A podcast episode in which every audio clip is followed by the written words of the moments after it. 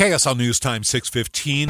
The three things you need to know this hour. First, The Supreme Court has agreed to decide whether former President Trump can be tried on criminal charges that he conspired to overturn the results of the 2020 election. I'm KSL News Radio's Jessica Lowell. Second, YouTuber Ruby Franke and her business partner Jodi Hildebrandt have been transferred to the Utah State Prison. They will each spend 1 to 15 years at the facility for child abuse.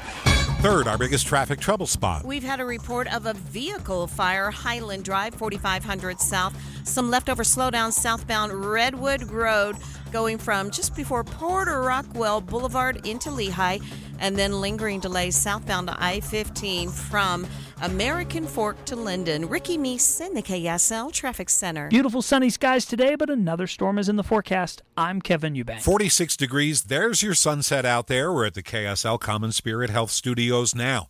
Our top national stories. From ABC News.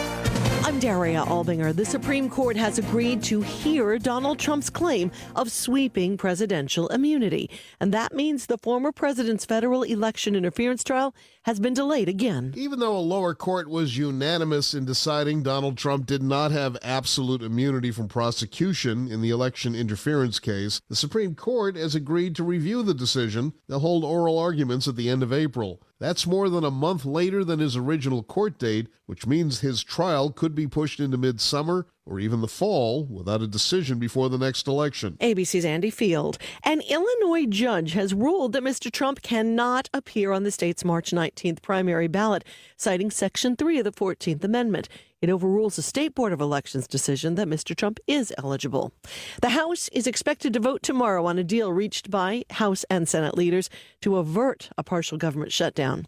President Biden's doctor says he's physically fit to be president. President Biden's physical did not include a cognitive exam looking at his mental fitness. The White House says the president's doctors, including neurologists, do not believe he needs one. Press Secretary Karine Jean Pierre. He passes a cognitive test every day, every day, as he moves from one topic to another topic, try, understanding the granular level of these topics. Polls show Americans are questioning the president's mental fitness to serve another term. Karen Travers, ABC News, Washington. Senate Minority Leader Mitch McConnell is stepping down from his leadership post come November. Believe me, I know the politics within my party at this particular moment in time.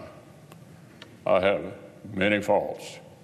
Misunderstanding politics is not one of them. The Kentucky Republican has served in leadership in the Senate longer than any of his colleagues in U.S. history. You're listening to ABC News. And time for the KSL in depth. Congress is all about seniority. All the perks go to whoever served the longest until today. The member of Congress who was last on the list and has been there for the least amount of time was Congresswoman Celeste Maloy, and she's joining us live. Thanks for coming on, first of all. What changed today? today we got another new member of Congress, so I am no longer the newest. You're 440, 434th on the list, I would guess? Um, yeah, my, my member number is actually 484. I don't know how they do the math on that. But the speaker said tonight that with Rep Suozzi from New York being sworn in, we are now at 432. So we're still not at full strength. Okay, but still, you're moving on up. So tell us, it's been about, Yes. what, three months now at this point? It's been exactly three months. I was sworn in on November 28th. It's February 28th, so it was a fun. I hadn't really thought about it this morning when I was getting ready. I accidentally even wore the same suit that I wore the night I got sworn in, and when I realized that, um, I just thought it was a kind of a fun three-month anniversary treat to go watch somebody else get sworn in, see him on the House floor. Although his is very different. Tom Suozzi served, I think, three terms in the House and then lost and is back. So I I still think mine was more special. He's well. First of all, happy anniversary, and yes, Suozzi has been around the block. But here you are. you also were familiar with Congress on your way in the door, having worked, I believe, in Chris Stewart's office, right? Yes, sir. I was his legal counsel. So, how is it different now that you're a member of Congress? What have you picked up, gleaned, learned in the role as Congresswoman rather than being a staff member?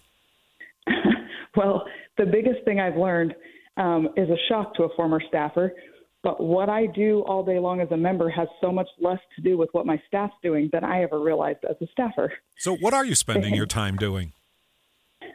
They keep the policy work going. I spend a lot of time doing things that only the member of Congress can do.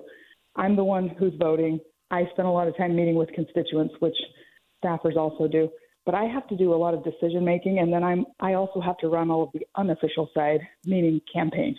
And you've had your first bill passed now in these three months. It just happened, right? It we didn't pass it. We were supposed to pass it by vote. vote uh, we were supposed to pass it by voice vote today.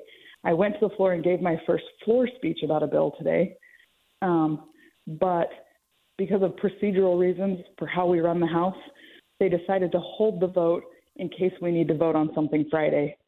Um, and it's all really nerdy parliamentary stuff, but I will have my first bill passed by the end of the week. And it's about uh, supporting women owned businesses, correct? Yes. Yes. So I'm on the Small Business Committee, and this is a bill that was born out of my work there. We have a women owned small business um, program, and right now, there, someone who participates in that program has to certify that they're women owned, but they don't have to certify, they only self certify that they're a small business. So these women owned small businesses could be competing against businesses that shouldn't be in that category. So we're just closing the loophole, cleaning that up, making sure that the program works the way it was intended to work. And you expect to have that done by the end of the week. You're full of firsts, but now 432nd on the seniority list, and congratulations on that, Congresswoman Celeste Maloy. We appreciate you calling in. Thank you.